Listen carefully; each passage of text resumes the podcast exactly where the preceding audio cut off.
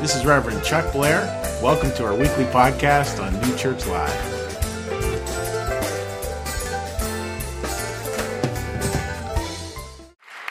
So, today's service is one that is very important for us to just take a minute and just kind of set a context for.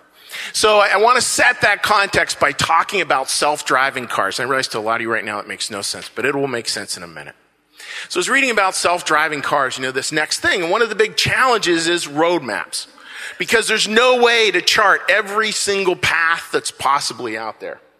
So what is Google trying to do? What they're trying to do is they're trying to get cars as they drive to have little cameras in them that photograph the roads. That all gets fed up to some monster thing way up in some cloud thing with some tech thing. Everybody knows what I'm talking about, right? And that all becomes like these roadmaps. So literally it's not Google doing it, it's you and I. And I love that, because that's why we have guest speakers. Because they've traveled roads that not all of us have traveled. I know, big surprise, I never played pro football.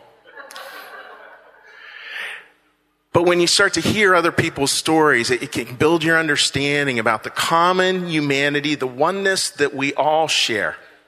And then what we get to wake up to is this. We start waking up to this. And we have you say the T word together. Waking up to who we are. And with that, I give you Stephen Johnson.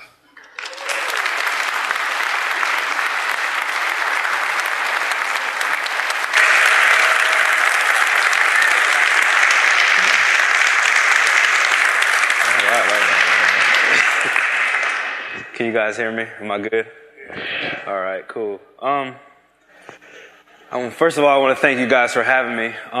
This is a unique experience. I love doing these things. I love sharing my story about how God has brought me where I am today. Last time I did this, I was actually at the Super Bowl with Tony Dungy. They gave me 5 minutes to share my story. So I was on there moving pretty fast. But today, I got a little bit of time, so I'm going to kind of ease back and just relax and share my life with you guys. First and foremost, I'm just a normal guy. A lot of people, look at me if they don't necessarily know me. I'm from this area. I'm from Media, Pennsylvania, which is about 30 minutes from here. And I grew up into a pretty loving family. My grandmother and my grandfather instilled, I want to say, Christianity, which I thought was a religion, and which it is, at a very young age. I didn't necessarily know who God was, but I was a little kid who wanted to be good in football, and I believed that God could do that for me. And my grandfather was somebody who told me that could happen. So he goes, hey, you got to do this, trust in God and it's going to happen. I'm like, okay, where is God? And this is at a very young age. So don't make fun of me. I'm growing up and I'm learning, man. And I did get baptized at a very young age, but I only got baptized because one of my friends did it. And to tell you the truth, after I got baptized, I was always one of the best football players on my team. So I quickly made that correlation that God and football run hand in hand. God must love football. God must love me because I'm good at football, and I love him because I can play football. It all correlated together. But growing up, things began to change, to tell you the truth. I experienced a divorce in my family. My father was no longer in my immediate household, and I began to, I want to say, get depressed. And if you look at me today, you would always say, like, man, a guy like you probably had it all your whole life, or you probably had to go through a couple struggles, but in all, you were always the tough guy, the strong guy, and, the fast guy, the guy who everybody picked first. And that wasn't the case at all. The NFL Combine is going on right now. And sometimes I like to watch, but sometimes I don't, because you see these physical specimens. And, these guys, I don't know if you guys follow the Combine and all, but when you run a 40-yard dash, a 4.2 is like insane. Any of you guys ever seen The Incredibles? You know, the cartoon, you know, the little kids run across the water. He's like little Jesus, you know what I mean? But a 4'2", and, you know, benching 225 pounds, you know, 500 times, and, you know, putting up all these crazy numbers. And for me, I was never a guy who could do that. I just knew how to play football and love God. That was it. You know what I mean? So I'll fast forward back, but I'm going to go back to my childhood. So I was never a kid who was, you know, the first guy picked, to be honest, in middle school and in high school, because my father had left my immediate household and he was no longer there to push me. And when I mean push me, he was kind of militant with it. After I would eat, he would say 25 push-ups, and I'm on a full belly. And I'm like, well, what do you mean? And every time I second-guessed him, he would add 5 more, so I just had to go down and do them. And to this day, I still remember doing those push-ups, but those push-ups strengthened me at a time when I didn't necessarily know what it meant. So when I was talking about middle school and high school, I was a kid who was teased. I was picked on. I was kind of forced to do stuff I didn't want to do. I wanted to fit in, but it never sat well with me. It never sat well with my soul, with my heart. You know, in high school, a lot of kids want to do things like go out and party, go out and drink alcohol or smoke marijuana. And I'm just going to be real with you guys today, because I'm always real with the people that I talk to. It's the best way to communicate. I've listened to people talk, and, you know, they talk about how everything was great, and, you know, how everything is an exclamation point, and I dotted my T's perfectly and I dotted my I's perfectly. But it's not like that in life. Especially being a Christian, you get knocked down frequently. It's all about the journey. It's all about the walk. I'm pretty sure you guys know who Joel Embiid is, plays for the Sixers. I went to school with him. He's been through a lot, and now he just calls it processing. You know, and I was a Sixers fan growing up back when in the Allen Iverson days. And I was just like, wow, like Joel Embiid is actually bringing the city back together by this whole, we're just processing. And it's just all about the journey. So back to my journey, you know, as being teased in high school and college. I only started 1 year in high school, believe it or not. And that was my senior year. When I was a freshman, all my best friends were on JV and varsity, but I was on the freshman team. When I was a sophomore and junior, I was on JV, and all my friends were playing varsity. And it was to the point to where I would get depressed. I would come home crying to my mom. My mom would ask me what was wrong. And I'd be like, I just want to play. I just want to play. I knew in my heart that I was good, because I've seen myself be good before. But nobody around me knew that. Now, to tell the truth, I made a decision. And this decision was kind of funny.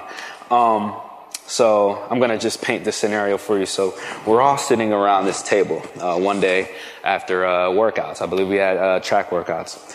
We're playing cards. It's me and a couple of my friends, and there was about 2 girls. So we're sitting there, and I don't know how the conversation came up, but these girls just started talking about the type of guy they wanted to marry or be with for the rest of their life, right? So I had a couple of good friends who were pretty good-looking dudes, you know, bigger than me. You know, I'm kind of like a chubby kid, you know, making my way. And this girl goes, man, I just want to be with a guy like that, like that, like that. And she sees me. And I'm like, okay, well, what is she going to say? Now, meanwhile, when you're a teenager, this stuff hits home. This is like, you know, this stuff like hits to the core. And she goes, And I was like, okay, well, why am I not adequate enough? Why am I not good enough? And to tell you the truth, over that span when I was in high school, I had lost God a little bit. I still knew who God was, but because my family broke up, I was like, why is God doing this to us? So I began to rebel a little bit. I got angry. I tried to find my own way. And until that girl skipped over me, that one little skip, I remember that to this day, it lit a switch in my soul. And I was like, something's got to change. I can't do this. I know I'm better than this. I began to get angry at God, and I was just trying to find my way. That summer, I began to work out, you know, drink protein, doing everything I could as a person trying to figure it out on my own. I had got invited to a Bible study by one of my good friends. His name is Jeff Noko. And I always tell this story. I went to this Bible study. It was Wednesday night at 7 o'clock, every Wednesday. I went the first time. I sat there, and I said, cool. Next Wednesday, I said, Jeff, we're going to Bible study. He said, I can't make it this week, so I went by myself. Following week, I continued to go by myself. Jeff will come sometimes, but I continue to go by myself. I had a pastor there tell me, God is going to reward you for your faithfulness. I said, my faithfulness. This was just me trying to get back into the realm of being close to God. This is when I figured out that Christianity wasn't really a religion. It was a relationship. Now, if I can paint this picture, I believe that way back in the day in Israel, you know, when Jesus was carrying his cross, and Jesus was a loving person, Jesus wanted nothing but to share the gospel, correct? I mean, everybody agree with that. He did it in a loving way. He told you the truth. And that got him killed. Literally got him killed.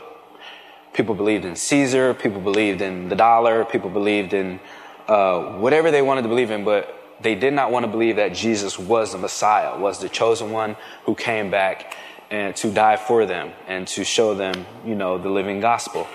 So religion, I want to say morals, is what got him killed.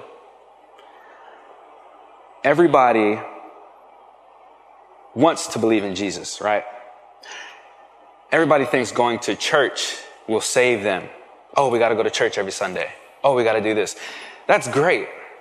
But the personal relationship, the reading of your Bible, the little things, the small little things. I remember when I was a little kid, I used to pray and cry. And to this day, I pray like that little kid. And I urge everybody in this room, whether you're 4 years old, 40, or 80 years old, to always have that little kid inside of you that just longs for a father. And I think that's for me, that is what propelled me to be the person I am today.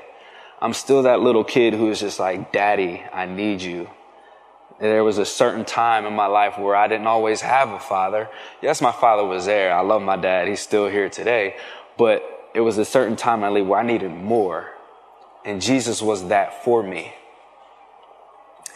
So I kept going to those Bible studies. And those Bible studies worked out well. Now, I'll tell you the truth. I was, let's say I was about 5'8", 180 pounds. And for some reason, I started going to church. And over summer, I grew about 3 inches and gained about 20 pounds and got faster. Like, it was just crazy. It all happened at one time. And I was like, wow, this is perfect timing, right? I had never started a varsity game in my life up to this point. This is 2005. Everybody's like, man, like, okay, so I'm just going to admit this now because it almost came out. My hometown nickname is Pookie. Everybody calls me Pookie. So everybody's like, oh, Pookie, like, you're a captain. I'm a captain now? Like, how did I become a captain? You know, I was on JV and now I'm a captain. I'm like, okay, well, it's working out. So then at the end of my senior year, I just so happened to lead the state of Pennsylvania in tackles. I just so happened to be all state. I just so happened to be all Delco. I was like, man, like, this is crazy. Like, how did this happen? And now when I think about it, I just want to say, man, like, God really intervened in my life when I needed him to. Wow. You know what I mean? Didn't have any colleges looking at me at all because I only started 1 year. They were like, well, where'd this kid come from? He did pretty well, but okay, well, we think he can play at Westchester or Millersville, maybe Bloomsburg. You know, he's not really a Division I type of athlete. I don't know if he's athletic enough, fast enough, strong enough, the whole 9 yards. So I said, you know what? I don't really care what you say about me. So I'm going to go to a prep school. So I went to a prep school up in Wilkes-Barre, Pennsylvania. It was named Wyoming Seminary. In the middle of nowhere, I was in prep school with all boys, an all-boys dorm, and I continued to strive towards my goals. I was doing really well, and in the fifth game, I just blew out my whole knee. If I had some shorts on, I would show you, but I have a scar running down my knee. I tore my ACL, and I tore my LCL. So at this point in my life, I'm pretty sure you would think I'm pretty angry, correct? Super angry, super depressed, did not know where to turn. I had college offers. I had a scholarship from the University of Kansas. I had a scholarship from Georgia Tech University. Schools were inquiring about me. It was like the best time of my life, and it just went straight to the bottom. I began to once again get out of shape. I knew I wanted to play football, but it was tough because I was having everybody tell me that they don't know if I'll be able to come back from such an injury. It got to the point to where my prep school coach was telling scouts and coaches that I did not want to play football anymore just because I wasn't showing up in the weight room. And I was just like, God, like, why is this happening? You know, I couldn't run. I was on bed rest. I wish there was a picture of my knee behind me. But that's okay. But it was a rough time. It was definitely a rough time in my life. And I got very desperate. My grandmother told me to sleep with the Bible on my knee. So I turned to my favorite verse, which is Psalms 18. The Lord is my rock, my strength, my strong tower. I turned that verse and I slept with the Bible on my knee. I did not know what that meant, but I obeyed my grandmother because my grandmother is who I was with when I got baptized when I was little, when I was good at football. You know what I mean? So I trusted in her and I believed in her, so I did it. So all the colleges fell off the map, all of them. I no longer had nowhere to go to school. So it came down to me being very desperate, and I had a letter. I sat on my computer in bed, and I wrote this long letter to the University of Kansas. Now, everybody knows the Jayhawks, right? Basketball school. Nobody knows about the football team. So I wrote this long letter to the University of Kansas, and I pretty much begged them. I pleaded them to be able to come to school there and to play football. I didn't hear any answers for maybe a week. A week later, I got a reply. You know, an on-campus recruiting coordinator said, "Stephen, like, man, where are you going to school? Have you found anywhere yet?" Meanwhile, I don't know if you guys understand the recruiting process. When your friends are going to schools and you don't have anywhere to go, it really is not a good feeling. It really is not a good feeling. I mean, this is like a breaking point in your life. This is where some kids really turn for the worse. They go and find things that make them feel better, such as drugs and alcohol, or where I'm from, go on the streets and do things that aren't going to benefit me in my life. For me, I chose to stay faithful, and by that little decision of me choosing to stay faithful, that on-campus recruiting coordinator said, "Hey, we want you to come to Kansas and walk on." I said, "Wow, Kansas." I didn't know anything about Kansas. When I got there, I was looking for the yellow brick road. I did not see it. But Kansas, I said, okay. Now, Kansas, meanwhile, is a Division I school. So they play the Oklahomas, the Nebraskas, the Colorados, the Oklahoma States, the Texases. We beat Texas this year, by the way. You know, they play big schools. And this was the only school in America that wanted me and that knew who Stephen Johnson was. I said, wow, like, that's kind of funny.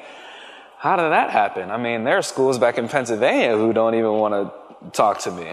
The Millersvilles, the Westchesters, the Bloomsburgs, the East Stroudsburgs, Harrisburgs, all the Bergs. I mean, there's a lot of Bergs in Pennsylvania. I couldn't get not one Berg. You know what I mean? So I'm looking at this, I'm like, Kansas, wow, like, all right, it's my only opportunity.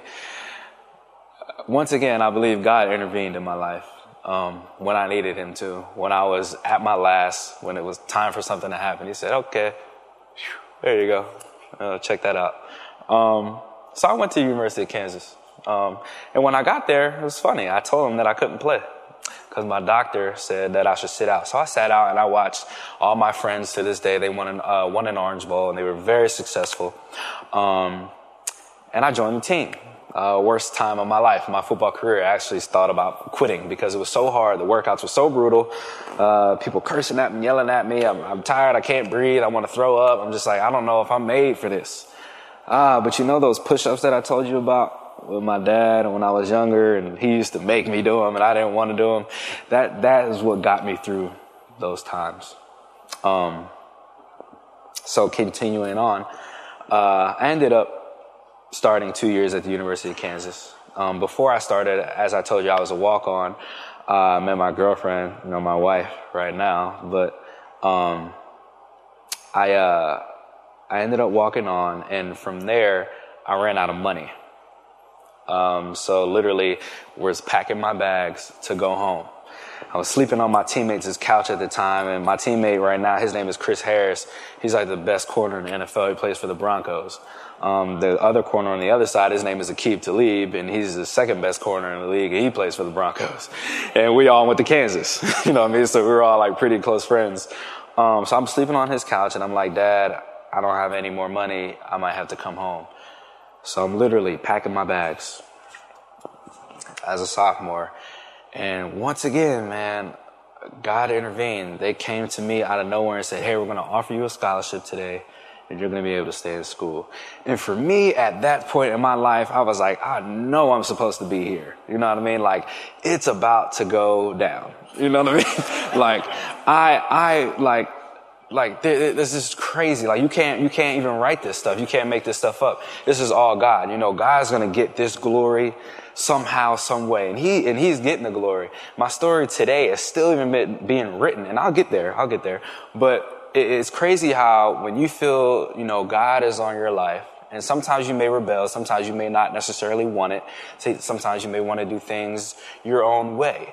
But God loves us so much that he is able to stick with us through our turmoil, through our lows, through our highs, through our mids, and everything. I know there are parents out there, right? I have a little girl, her name's Kyrie. She's only like one and a half.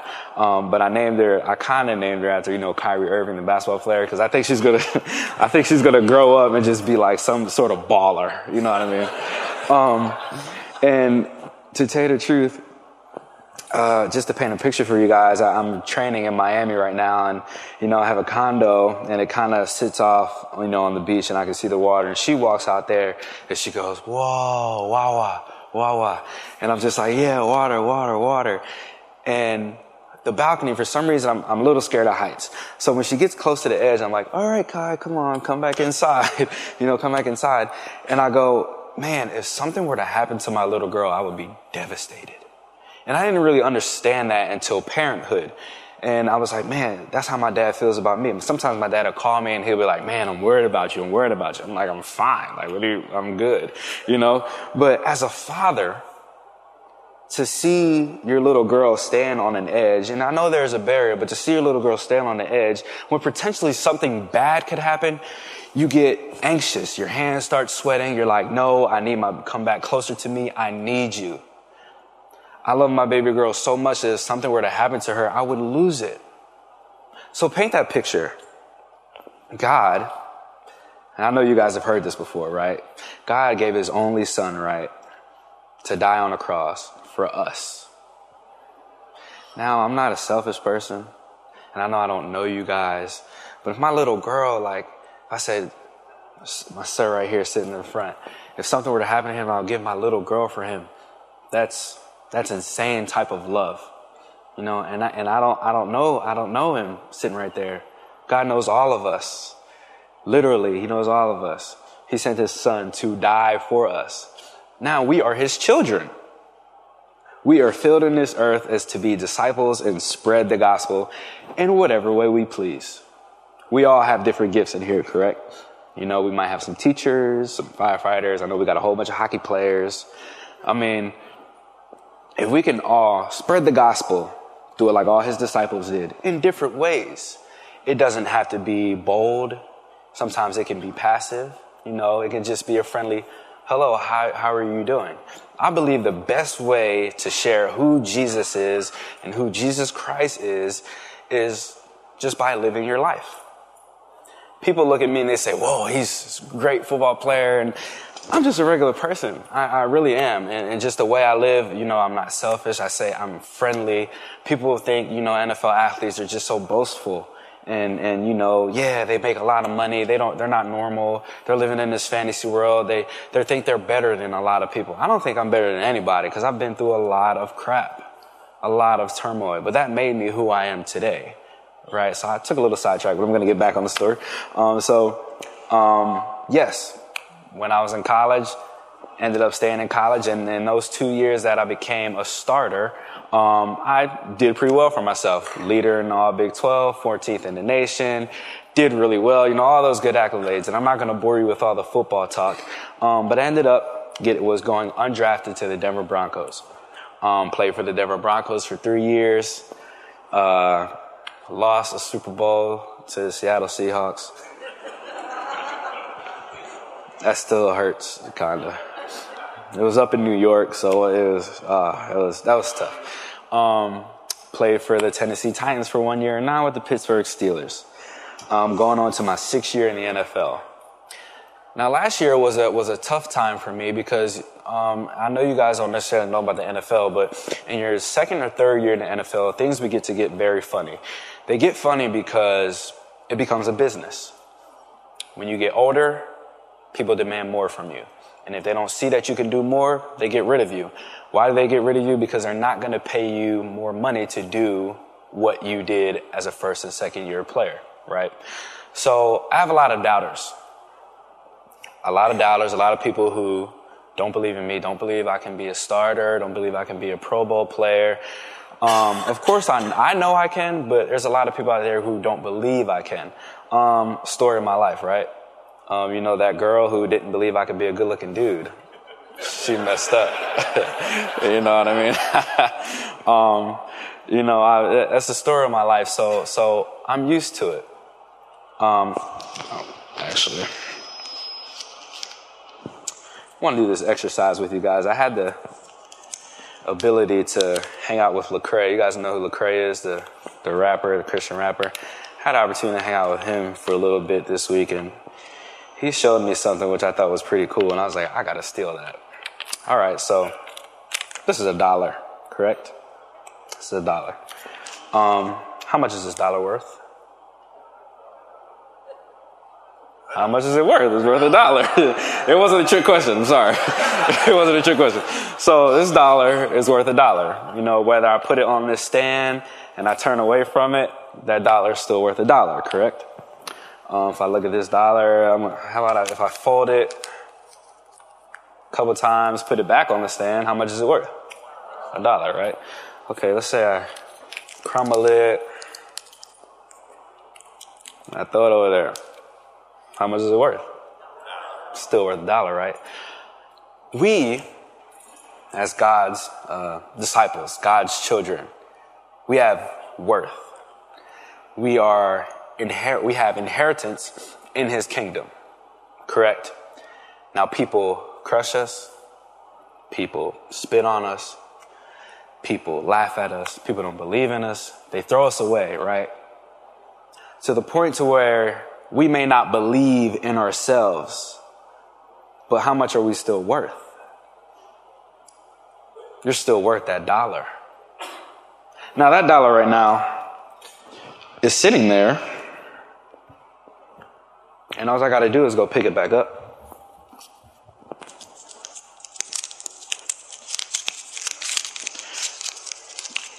Open it back up, and I can still use this $1. This $1's still good. And for some reason, that sat well with me because I've been broken. I've been torn. This past season, I'm coming off of an ankle injury. I actually broke my fibula. And I'm like, man. And it was on my left side, so my whole left side has like been through some stuff. But I'm still worth that $1. And if I can continue to believe that I'm still worth this $1, and I'm here for a reason. To tell you the truth, I'm sitting in front of you right now, and I'm kind of at an awe at myself because I'm like, man, how did I get here? I'm just a little kid from, South Media, right outside of South Philly, who had a dream of being an NFL player. And being an NFL player has brought me all these opportunities, and I'm able to share my story about how I interact with God, and maybe that can help somebody else to interact with God. And I just didn't let anybody tell me that I couldn't do anything.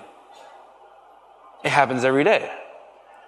I'm pretty sure, you guys are a hockey team, and I'm pretty sure, y'all get on each other or your coach. Oh, you can't do that. Da, da, da, da, da.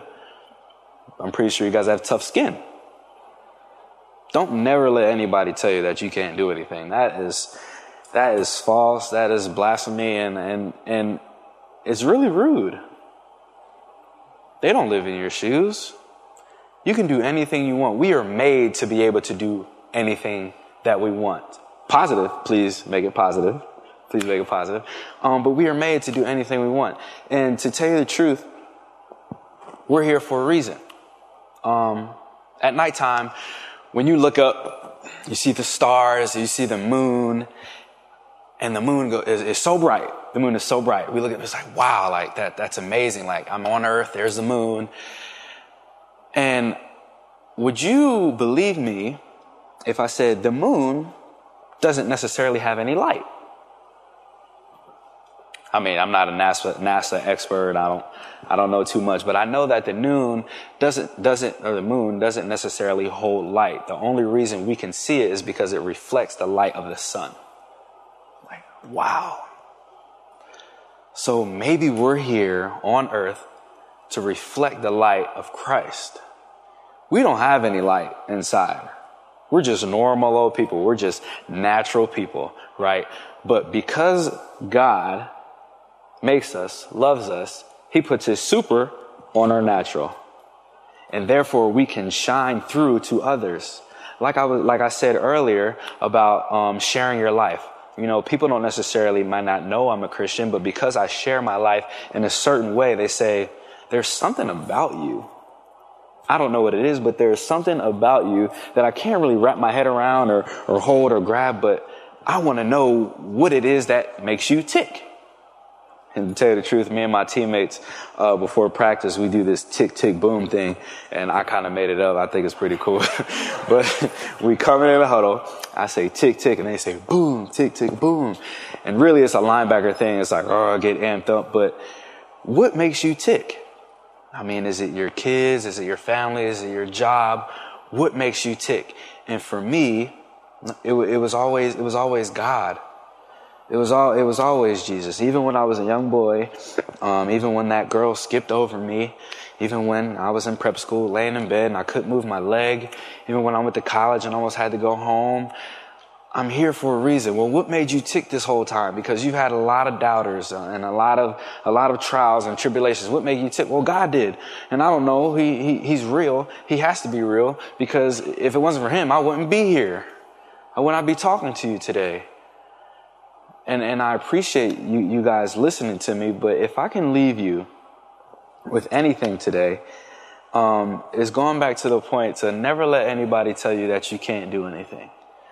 Right now, my career, I'm coming off an injury, and I read a post about myself the other day, and I try to stay away from them, but I read this post, and this post said, Stephen Johnson is weak. Stephen Johnson is not athletic. His hips are tight.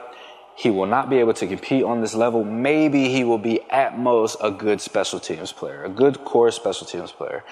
And for me, that's like saying Stephen Johnson he can work at McDonald's, but he can only work the register. He can't work the fryer, or he can't cook the burgers because he's not smart enough. And I'm like, well, what do you mean I can't do that? Like, I can do that. You know what I mean? And for me, I take that personal. So as I sit before you today, I'm a person who is working very hard, striving to, number one, get back healthy, and this year to become a starter for the Pittsburgh Steelers on defense. Now, when I say that, I hope you guys agree with me. All right, cool. You know, that makes me feel good, because when I get, you know, people who agree with me, I'm like, okay, cool. I got some people behind me, you know, in training camp when it gets hot and I get tired. And I say, remember those people? I remember let's go. You know what I mean? All that stuff matters. But yeah, so right now I am trying to be a starter for the Pittsburgh Steelers. And I want to be a Pro Bowl linebacker.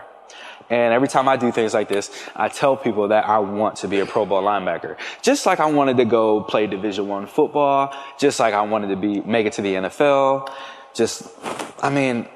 All my dreams in my life, they have came true. They've been tough, but they have came true. And I've always stuck the course. I may have strayed a little bit, but I've always stuck the course. And I'm still sticking the course today. And my story is not yet over. It's not yet over. I shared a little bit with you guys about the testimony in my life today, but I believe that when this is all done, when it's all said and done, let's say 8 to 10 years from now, hopefully I go just my football career. I'll be able to come back here and sit before you guys, have a Super Bowl ring, have a couple Pro Bowls under my belt, and I'll be like, you know what? I did it.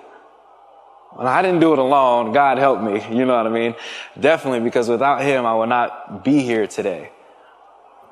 Some people may say I may be another statistic. You know what I mean? But because I believed in God, because I trusted in him, in the tough times of my life, when, you know, I know what it feels like not to be able to walk. I know what it feels like not to have any friends. When your only friend is God. And I don't want to be cliche at all, because it's really a relationship. And sometimes you actually hear from God. And I don't hear from God all the time, but you hear from God through people. You hear from God through music. Stuff would just come to you like, man, okay, I got to keep moving forward. And if you stick to the race, take one step at a time. I've had some very dark moments in my life where it was darkness. I could not see any light. And I just had to look down at my feet, and I just had to take a step. Through tears, through anger, through fatigue, just take another step. And that step may be small. That step might not be big. It may be just lean a little bit forward. And then you begin to see a little bit of light. And trust me, when that light shines through and you see that hope, just go after it. Go after it.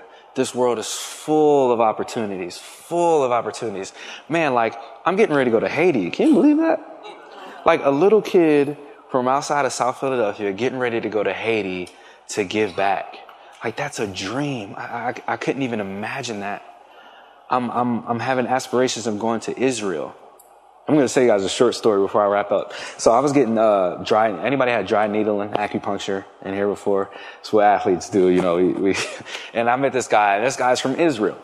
So he's talking to me. He's like, hey, Stephen, how you doing? I'm from Israel. I'm like, Israel? What's Israel? Like, oh my gosh. He's like, it's truly the Holy Land. And I said, wow.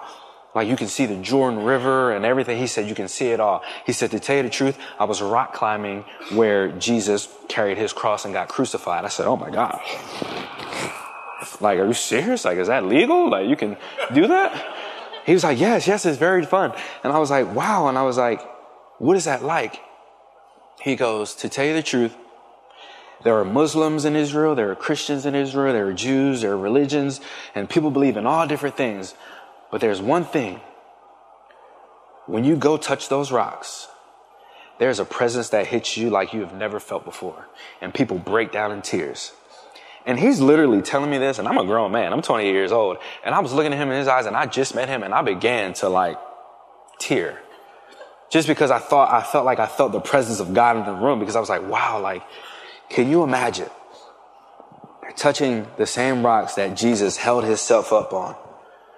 Before he went to the cross, before he died for your sins. Can you imagine the type of spirit that had come over you, what you would feel?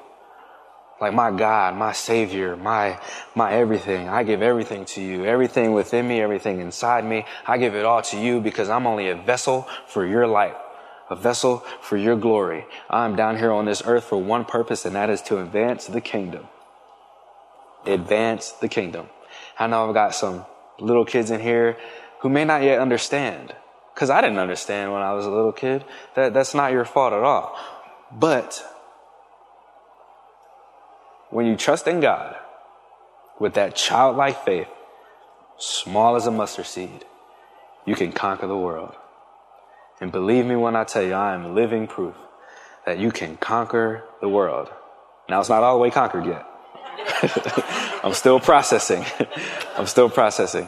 But when you trust in God and believe in yourself and never forget that you're a dollar, everything is going to work out for the better. I thank you guys for having me come talk to you.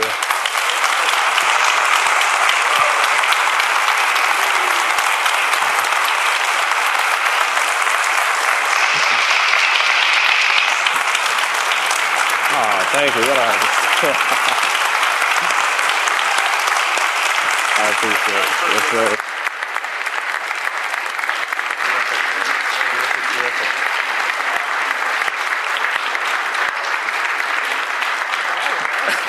That's actually pretty cool. I've never gotten a standing ovation before. So. You will at the Pro Bowl. Yeah. Hey, thank you. Thank you, Steve. Yes, sir. And I want to close just with a couple real quick teachings, just so we get really clear on what we're talking about here. I love this Bible passage. These things have I spoken to you, that my joy may remain in you, and that your joy, let's say it all together, and that your joy may be full. I love that idea. Like, it's not just partial joy or sort of half joy, it's full joy. This is my commandment, that you love one another as I have loved you. Greater love is no one than this, than that they lay down their life for their friend. And that was one of the beautiful parts that Steve was talking about. You know, that idea, like our job is to live it. Our job is to live it. Many of you have heard this quote. I just love it so much. We have a lot of first-time people, so I'm going to use it again. You know, St. Francis said, you know, preach the word every day, and if need be, use words.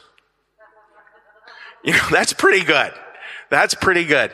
Because that's what it's talking about, like actually living and actually being the light as best we can. And he talked about there's so many paths out there. And from New Church, this idea, faith can never be divorced from caring. Caring for others actually gives rise to faith. That as long as we go out there with that open heart, you know, as long as we go out there doing the best we can to care, trust, you are doing God's work. And you are a wonderful congregation. Thank you for being here today. Please join me in prayer. I'm going to say a prayer, and then you'll have an opportunity just hear some music. And then on the last song, it's an up number. You are welcome to stand up and sing with the last song if you'd like to. And then again, you're more than welcome to see and meet Steve and get a picture and an autograph right after church. So please join me. Lord, thank you for your presence here among us today, and thank you for Stephen's words. Remind us, Lord, that your word begins with this.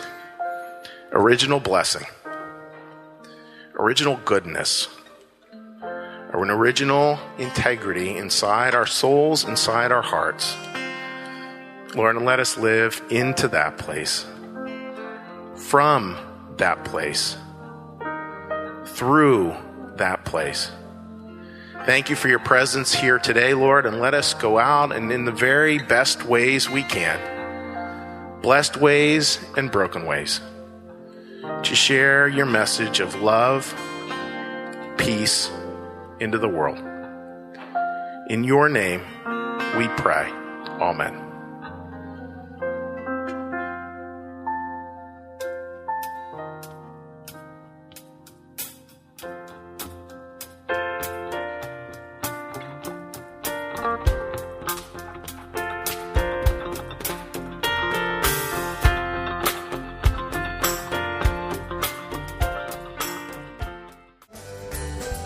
Thank you for listening. You can support this podcast at www.newchurchlive.tv.